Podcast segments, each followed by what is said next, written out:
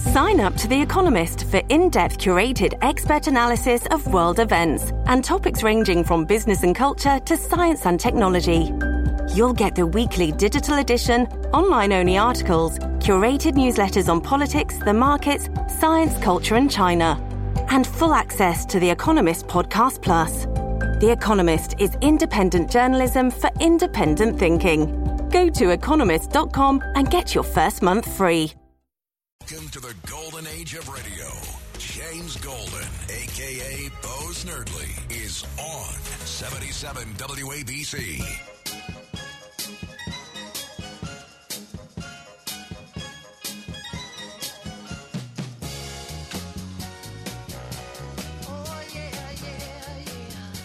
Mr. Robinson, Smokey Robinson, uh, it is a distinct pleasure, sir, to be with you this afternoon. How are you? I'm good, James. How are you? I'm great. Now, you are not going to remember this. 20, when you were celebrating 25 years in show business, I interviewed you. At the time, I was the music director of WABC. It was the largest top 40 station in America. And here we are again all oh, these James, years. I remember that, man. yeah, okay. you have had a, a blessed and an amazing career. Absolutely. I want to ask you about songwriting first. You Okay. are a songwriting legend. Not only have your songs been very successful for you personally, for Smokey Robinson and the Miracles, a slew of Motown artists, and they have been covered by artists of almost every genre of music in the world. Have you left anything on the table? Is there something you haven't done yet that you want to do? James, there are probably a bunch of things that I haven't done. You know, people always say you're at the top of show. I don't think there's a top to show business. There's always something else you can do uh, to either further or enhance your career, something that you haven't done before. You know, I'd like to be in a great movie. I don't have to be the star of the movie, but just be in a great movie that that that you know that that has a good script and a, and and great action and whatever. You know, I'd like to do that. Uh, there are a lot of things I'd like to do. You know. I'd like to go to uh, uh, Brazil, get back. Wow. Who are some of the songwriting giants that you enjoy? oh, if you if you want me to start talking about that, man, there's so many. I'll have to start with Chopin and Beethoven and and Rachmaninoff and people like that, you know, because I listen to classical music all the time, and their music is the oldest music that I perhaps listen to. I hope my music lasts like theirs has done.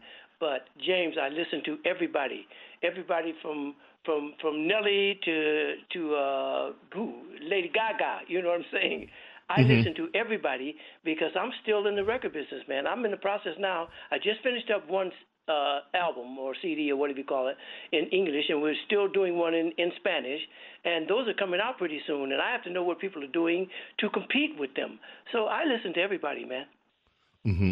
When you were an executive with Motown, this is something I've looked all over for it. People get, okay, vice president of Motown, but there's not much ever said about what it was that you did as vice president. What were those years? Tell us, give us a little insight. You were not on, which amazes me, by the way. Here you are. You were still touring at that time. You were still recording at that time.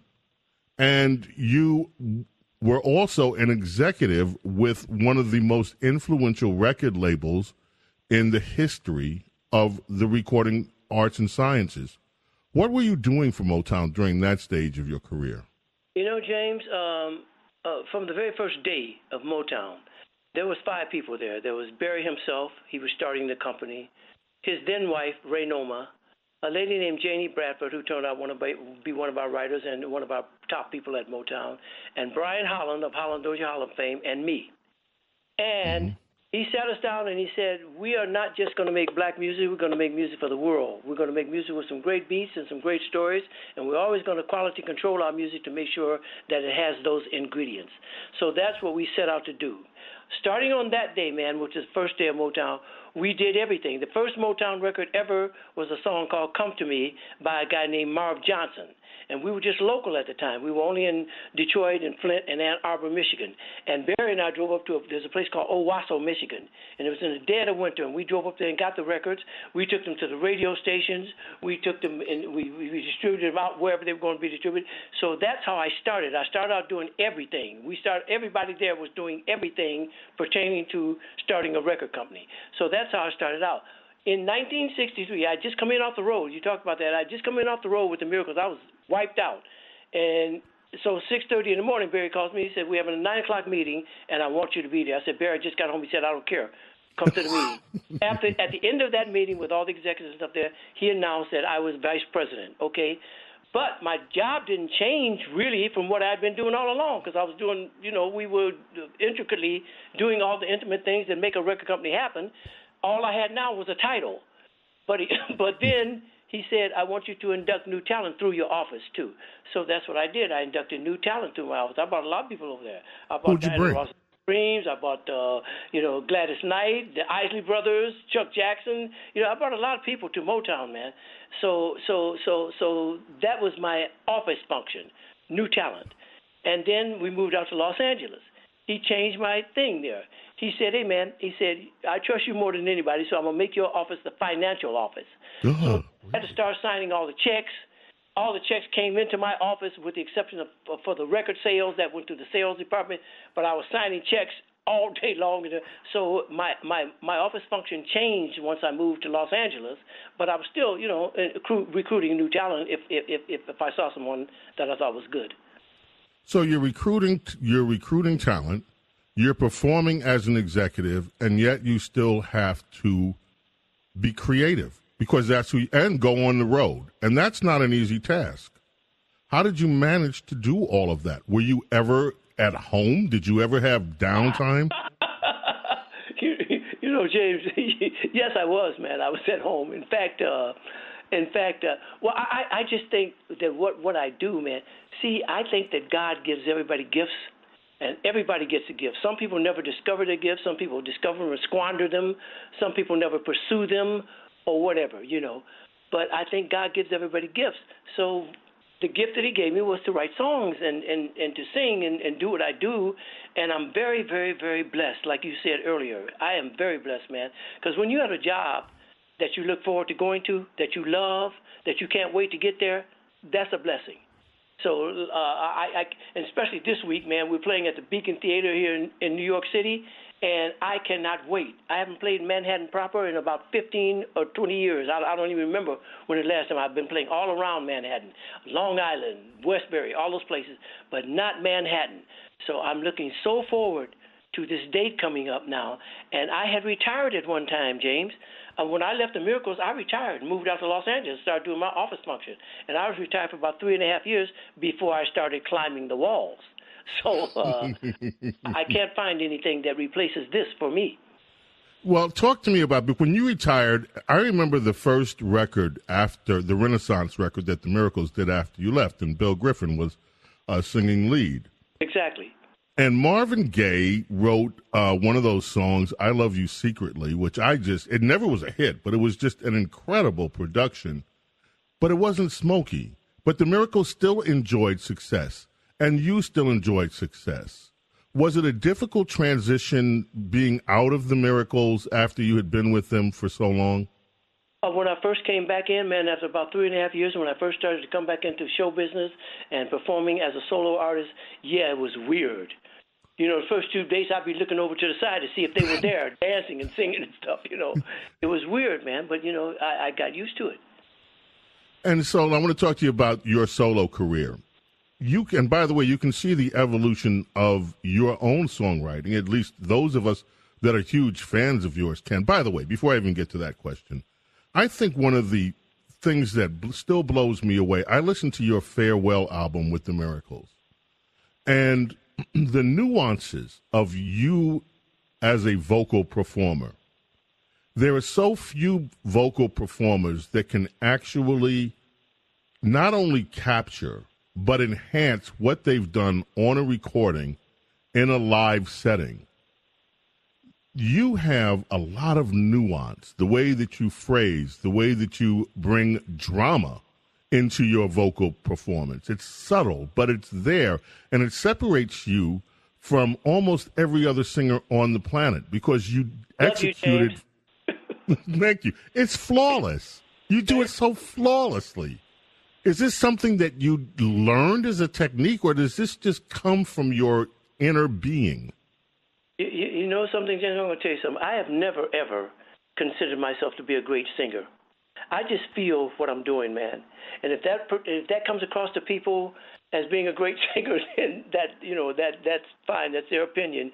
But I just feel I feel music, man, and I feel what I'm doing. And every night, you know, I'll just use "Ooh Baby Baby" for instance. If I don't sing "Ooh Baby Baby" wherever we go, then people are going to that is sure. You know what I'm saying? Yes. So I've sung "Ooh Baby Baby" thousands of times, but James, every night is new to me because I love my job. I love my work. I'm so happy to be there and to be able to sing "Ooh Baby Baby" to people. I'm so happy doing it, and I love my job. So I guess that's what comes across. You know what also is love? I saw the way that you responded when Luther in the tribute to you sang a medley of your songs. And when he killed it, he killed it on Ooh Baby Baby. And you jumped out of your seat. And the smile on your face was just, it was almost like you, I, I can't even explain it. It was pure happiness. Do you enjoy seeing other performers perform your music like that? I sure do, man. I, I, that you know, as a songwriter, that's my goal. I want to write songs that people will be singing from now on. I told you earlier, I want to be Beethoven. I want people to be singing my music for the next 500 years, 1,000 years, if possible. You know, so yeah, I love it when other people do my songs, man. And so you talking about Luther, was one of the greatest voices in the history of music. Absolutely, you know, but I, I love it. You know, I know when the when the kids first started sampling music, and the the rappers and the and, and the hip hop kids first started sampling music, and people come to me and say, "Hey, man, they sampled your music. Aren't you upset?" No, I'm not. Sample all of mine, please. I want you to sample every one I've ever written. Please sample my music because that says to me that even though there are billions of songs in the world, one of mine meant enough to you for you to include it in your music, even though you're probably a songwriter yourself. And one of my songs meant that much to you that you would either sing it or include it in your music. As a songwriter, I can't beat that. James, that's why I write music. I want people to always sing it and perform it. I'll tell you something else. I don't know you only have a minute left. One of the things that will never be beaten and has never been beaten is to have a radio format named after a song that you wrote. Quiet Storm is a masterpiece. It became such a masterpiece that not only was it a huge success for your solo career, but it inspired an entire video format. Talk to me just to tell the audience me what that song means to you. Well, you know what, James? Uh, Quiet Storm means a great deal to me, man, because it was my debut back into show business, really. It was the it was the it was the the album that started me to traveling and performing again and doing all those things. And uh, I know I, I was going to the office every day, and on one day Barry came and put me out. He he said, "Man, get out of here because you're miserable." And so he put me out and he said, I want you to make a record and get out of here. So I did. And Quiet Storm was it. And I've always considered myself to be basically a quiet singer. And I said, okay, I'm going to go back and I'm going to take show business by storm. That was my that was my thought, you know. And then I said, hey, that's a great idea, Quiet Storm. So that's why I wrote that song. Then a young man named Melvin Lindsey, who was a disc jockey in Washington D.C. after the record came out, he started his night show to being the Quiet Storm show, and he played it every night, and he played the theme song Quiet Storm and blah blah blah, and then it just snowballed, James. It went all over the country. There are so many Quiet Storm stations now, and you're right. It's one of the most flattering things that's ever happened to me as a songwriter, man. It's it's a wonderful, wonderful thing to know that that happened like that. I know my time is up with you. I cannot tell you how much I appreciate this conversation. I would love to have another one with you if you have time because there's so much more to explore with you. You are a national treasure, Smokey Robinson. I say that because I, beyond everything else, just love your music and love who you are as a human being. And thank you, sir. That's back at you. I love you too, man, and I hope you come to the concert. Thank you. At the Beacon, ladies and gentlemen, Smokey Robinson. Thanks so much, Smokey. Thank you, James. Take care, man.